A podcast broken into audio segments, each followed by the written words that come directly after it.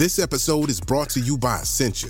A better you starts with better hydration. Essentia is on a mission to inspire people to do what matters most. Their proprietary ionization process transforms water from any source into ionized alkaline water, providing water that's ninety-nine point nine percent pure with a pH of nine point five or higher. Essentia overachieving H two O, the number one ionized alkaline water. Shop now. When you need mealtime inspiration, it's worth shopping Kroger, where you'll find over thirty thousand mouthwatering choices that excite your inner foodie. And no matter what tasty choice you make, you'll enjoy our everyday low prices, plus extra ways to save, like digital coupons worth over six hundred dollars each week. You can also save up to one dollar off per gallon at the pump with fuel points. More savings and more inspiring flavors make shopping Kroger worth it every time. Kroger, fresh for everyone. Fuel restrictions apply.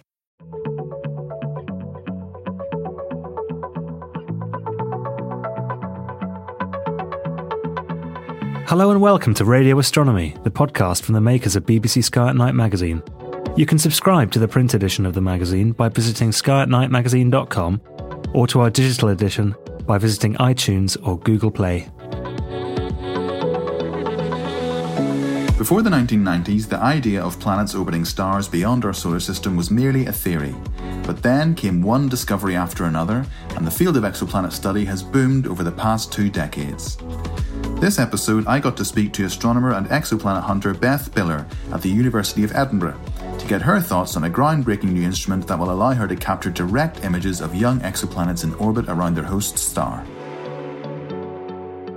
Hi, I'm Beth Biller. I'm a professor at the University of Edinburgh, and I study exoplanets.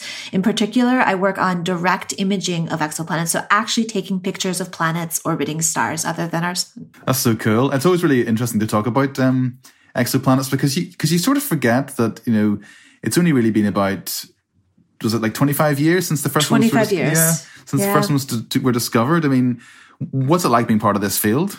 It's a really exciting field to be part of, I mean, because it is one of the fastest growing fields in astronomy, if not the fastest. Uh, because, you know, thirty, thirty-five years ago, people were honestly saying, oh, will we ever find planets around other stars? Are there planets around other stars? Which, you know, now sounds pretty ridiculous to us. We find them almost everywhere we have the sensitivity to detect them. Yeah, I heard it was a year or two ago. I heard um, that if if you if you're looking up at the night sky, pretty much pretty much every single star has a planet around it, sort of on average. On average, yes, yeah, they're that frequent. Was it something that you um, were, were thinking about when you were when you first decided that you wanted to, you know, be an astronomer? Absolutely. So I was interested in astronomy as a, as a little kid, and I kind of drifted away as a teenager. Uh, but when I was in high school was actually when the first exoplanets orbiting sun-like stars were detected. And that made a huge impression on me. And that was kind of the moment where I thought, okay, this is what I want to do. Cool, cool. And um, now you sort of find yourself um, working with these new instruments, which is what we're going to be talking about today. So it's the, the ERIS and the NIX instruments. So I was wondering if you could give us a bit of back, background about them and what they do and, and, and what makes them so special. All right. So ERIS and NIX are new instruments for the Very Large Telescope in Chile. Um, and yes, astronomers are not great at creative names for telescopes. uh, but what ERIS is, it's a multi purpose instrument uh, that uses adaptive optics. So adaptive optics is a technique essentially for correcting the distortion and turbulence from our atmosphere, which is fundamentally limiting our ability to image things at high resolutions. Um, ERIS is a replacement for NACO, a previous adaptive optics imager, uh, but ERIS really builds upon and improves on what NACO could do. So ERIS NIX in particular will be able to image at somewhat longer wavelengths than NACO, or well, rather image well. So NACO was able to work up to maybe about five microns, so up into the mid-infrared. But those are wavelengths we really, really struggle with the atmosphere at those wavelengths. Uh, ERIS has a number of improvements that lets it get much higher quality data at those wavelengths in particular. Why do you need to Um, observe at, at at these different wavelengths? Well, one reason for exoplanets, uh, especially the sort of exoplanets I study, that's where we see the peak of their emission. That's where they are brightest. Uh, the planets I study, the directly imaged planets we know today of today, are rather massive planets. So they're kind of what I would like to refer to as baby Jupiters. They're like Jupiter, but they've just formed, and they're quite hot from the energy of their formation, which means they're still kind of glowing. Uh, they're about the temperature of, say, a candle flame. And if you've ever looked at it, used an infrared camera, you'll notice that things that are warmer look a bit brighter. Uh, so they are brightest at wavelengths of about one to five microns, and especially three to five microns.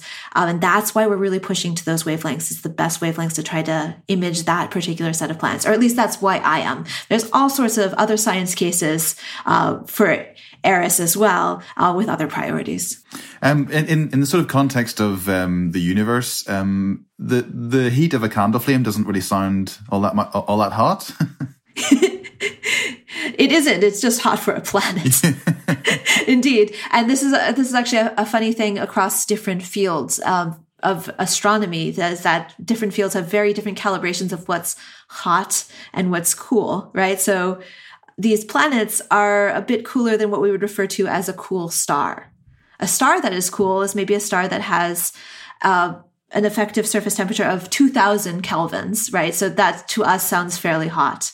Whereas then when you start talking about, say, the interstellar medium, the space in between uh, different star systems, which is mostly empty, but sometimes is full of, it has some gas clouds in it.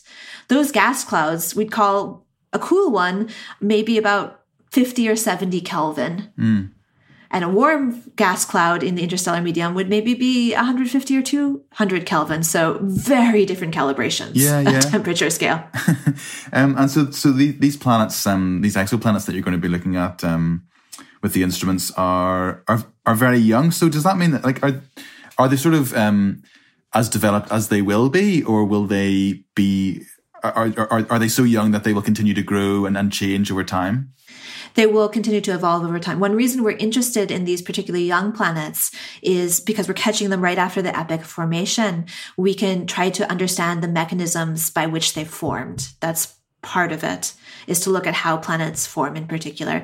But they are definitely not in their final configuration. They will continue to cool over time. Uh, so in, in comparison, Jupiter is quite cold. Um, and we expect if you take one of these baby Jupiters and wait a few billion years old, yeah, it will get to the temperature of Jupiter. Mm-hmm, mm-hmm. It must be quite difficult, though, to sort of see planets um, amongst amongst the glare of yeah of of a star, um, because presumably that the star is just so much bigger and so much brighter than a planet, and you're looking at it from so far away. How does the how do the instruments sort of sort of make up for that? Yeah, so the um, model I use to try to explain this is it's kind of like trying to image a firefly next to a lighthouse. Right. And except that you're not sitting on the beach looking at your firefly and lighthouse. If I was in Edinburgh, uh, the model of the scale would be that firefly and lighthouse would be in Dublin. Right. So that's the sort of contrasts and resolutions you need. So yes, there's a lot of technology that goes into making that possible. And that is built into ERIS's design. So the first important bit of technology is that adaptive optics I was mentioning, to basically correct for the turbulence of our atmosphere. And once you correct for that turbulence, if you have a telescope of a given diameter, the resolution of that telescope gets better as one over the diameter. So as the diameter grows, you can resolve smaller and smaller objects if you are correcting for the turbulence of the atmosphere, or if you put your telescope in space. Yeah. That being said, that doesn't overcome this contrast issue, right? The planet being much, much, much fainter than the star. So ERIS has chronographs to do that. ERIS has a couple different designs of chronographs, and there's we that there's a lot of details in there that I'm not going to get into, but essentially those chronographs um, are what allow you to overcome that enormous contrast difference and actually image that planet, that very faint planet next to your bright star. A little historical fact why they're called chronographs. The first one was designed essentially to block out the disk of the sun so you could see the outer atmosphere, the corona of the sun. Ah, okay, cool. Yeah, actually, yeah, I, I was reading about those, and I was also came across a, a bit of info that you you personally were involved in the design of some of the filters that are going to be on the on the instruments. Is, is that correct? Yeah, so uh, with my group, I designed and um, provided a custom filter for ERIS. And that custom filter is in the infrared. It's nestled basically in between two other infrared filters um, in ERIS. And if we essentially take pictures of planets in those three filters that are covering a specific wavelength range, we can use the pattern of brightness, right, where they're bright and faint, to match against the spectra we expect to see for those planets mm. and determine if a given candidate looks like a planet or not. Mm-hmm. Yeah, I mean, I think, um, um, you know, a, a lot of our listeners will be um, amateur astronomers themselves, and they'll, they'll probably be quite familiar with um, the use of filters even on sort of small refractors and, and telescopes that you use in your back garden. Are, are, are the sort of filters that... that amateur astronomers would use, are, are, are they really that different from, from what from what you're using? Is, is there sort of not a, at all? Yeah. It's exactly the same thing. I'm also really interested in the adaptive optics um, aspect of it. So, does that correct for the uh, disturbance of the atmosphere in in sort of real time, or is it sort of like a post-processing thing? It needs to be nearly real time. Mm-hmm. So the way that works, we're working in the infrared, so we keep the infrared light for the detector. But then the telescope collects light over a broader wavelength range, so we can look at the optical light. Um, and if you look at that very, very quickly, we have an idea of what a star should look like, right, in the perfect diffraction-limited case. So we have a model of that perfect wavefront, and we can tell how far the wavefront of the incoming light is deflected from that due to turbulence in the atmosphere. So we can measure the aberration, essentially, the distortion from the atmosphere.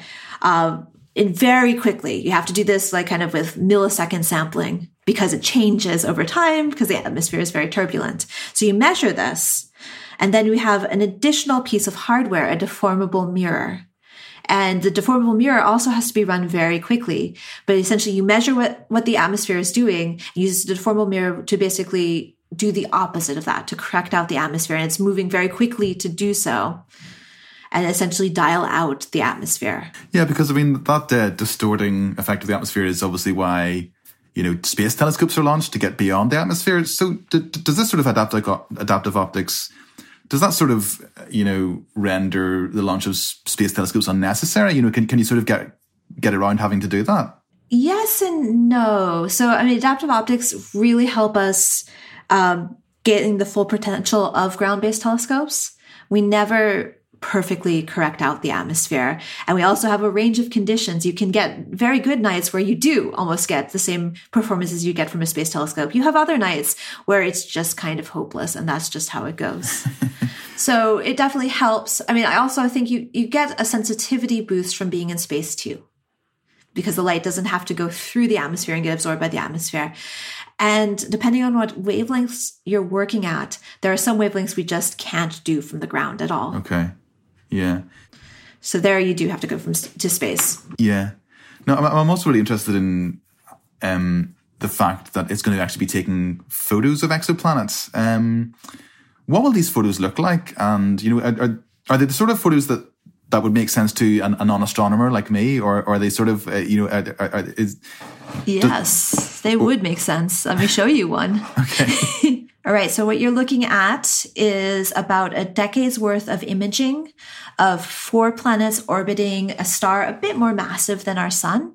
This is the H R eighty-seven ninety-nine system. So these are all baby Jupiter planets. They're a bit more massive than Jupiter and much younger. Again, about the temperature of a candle flame or so. So we're looking at the infrared. And the reason you see them moving is this is over ten years. This is just a set of images taken um over many nights, and that's the actual orbital motion of the planets that you're seeing as they orbit their star. That's absolutely incredible. So the uh, blacked out bit in the center is obviously the uh, chronograph doing its thing. Yeah, that's what's been blocked out. I mean, obviously, people listening to this on, on the podcast won't be able to see the video, but I think I will um, share share the link to the video that you are um, showing me at the moment in the uh, podcast description. So if you just scroll down to the podcast description, if you're listening to this um, and click on the link, you'll be able to see the video that Beth is talking about. Um, but yeah, that, that looks absolutely incredible. I've never seen anything like that before. I didn't I didn't realize that they could actually get... Um, you know, such sort of crystal clear images of, of exoplanets like that? Yeah, so there's about twenty or so exoplanets we have images like this right now. Again, these are very massive, very young exoplanets. I mean, the goal long term is to push down to lower mass and cooler planets also. How does the instrument actually work? Does it sort of work like aut- autonomously with sort of, you know, artificial intelligence, or does does does an astronomer like yourself have to sort of specifically sit down and, and tell it what to look at? The latter. Yeah. yeah. So there will be someone who has to run the instrument. So this has changed over the course of time that I've been in astronomy. It used to be fairly frequently, uh, you went to the telescope and as the observer, you sat and actually ran the camera itself. So like a bit more complicated than maybe the camera on your phone, but they're not that different. Yeah. Uh, so I've had many nights at the telescope where I sit there and run the camera, and, the te- and there's a professional telescope operator who moves the telescope around and actually runs the telescope. That actually still happens, but most observatories have their own staff, their own staff astronomers who will do the observations. So mostly they have software to set up exactly what you want in the observation that automates the steps. So you have essentially the script of what's going to happen and all the commands to go to the telescope and the instrument, and the observer who's there on the night will run that script. Mm-hmm. So, and obviously, you know, um, as we've said, this is going to be in the Very Large Telescope in, Ch- in Chile. So can you sort of be be sitting in your in your house in Edinburgh and, and you go online and you tell the telescope what to look at, and then you go to bed, and then in the morning you've got all, all the data and all the all the images? Yes, but there's someone sitting at the telescope running the telescope and another person sitting at the camera running okay. the camera in this case. It's not the telescope doing it all on its own. There are robotic telescopes who do that do do that. But I don't think there's an eight, eight meter class ones that, that do at this point. Okay. Um, so how how will you decide where to look for exoplanets? Are, are there any sort of specific, you know, star systems or exoplanets that, that you kind of can't, can't wait to actually get an image of? So there's two aspects of this. There's trying to detect new exoplanets and characterizing the ones that we know. So f- with ERIS, uh, I'll start with characterization, actually. What's exciting is to be able to characterize them a bit better at wavelengths from three to five microns, where most of the ground-based data hasn't been that great. Mm-hmm. So there's a few really key systems like the one I showed you, the H R eighty-seven ninety-nine system. That'll be very interesting to look at at longer wavelengths. Uh, for detection, ERIS has huge potential for that as well. And I have a PhD student who's actually working on a paper on this right now, trying to decide what the best set of stars to search for planets would be in this case.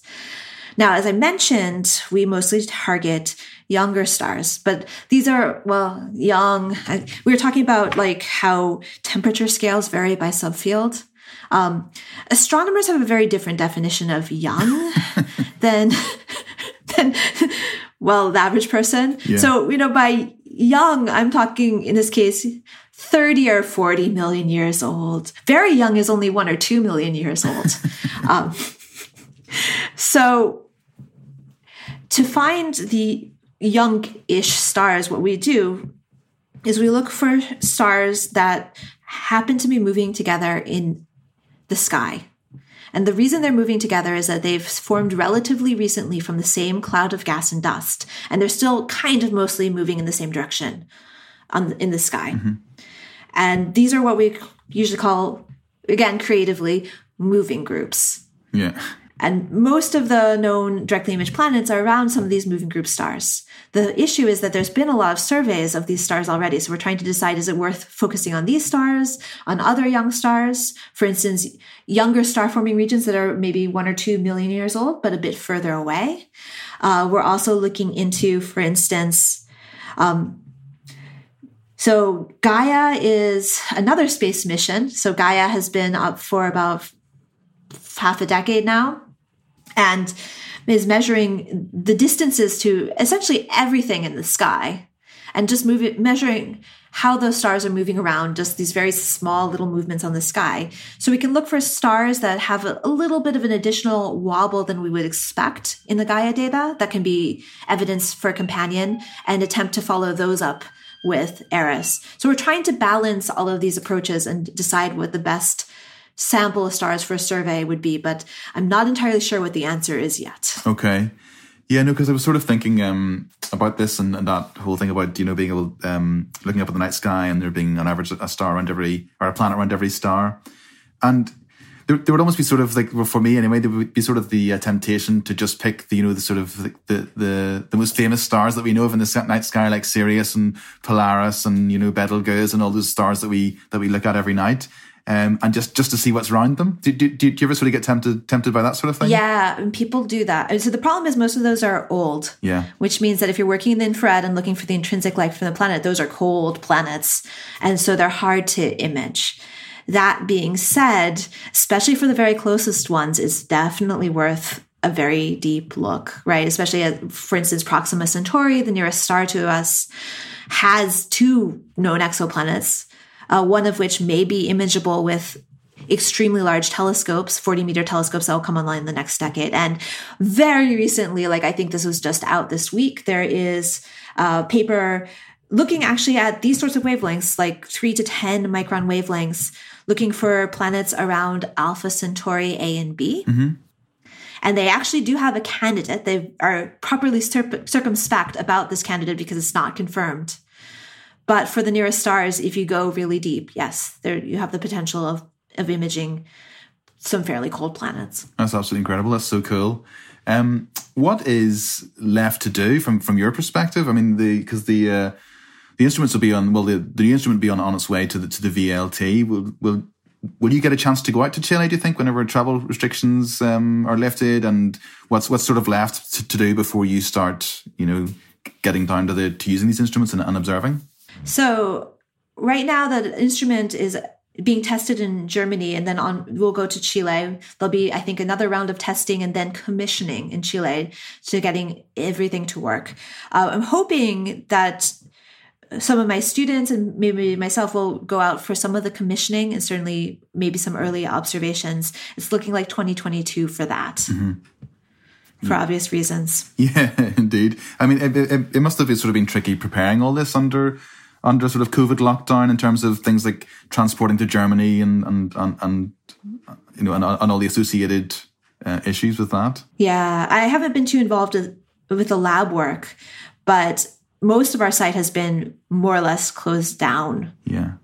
It's been the people who have been actually building instruments in the lab who have been going to the Royal Observatory site to continue that. Yeah. And certainly the building aspect of ERIS was finished during lockdown.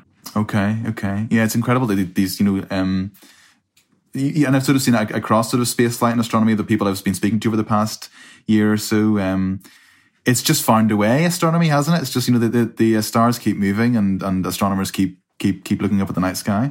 Yeah, I mean, certainly there was a period where most of the professional telescopes were closed. Yeah. Which is frustrating because you don't get that time back. Yeah. But given the geopolitical situation, that's that wasn't the only choice. Yeah, yeah.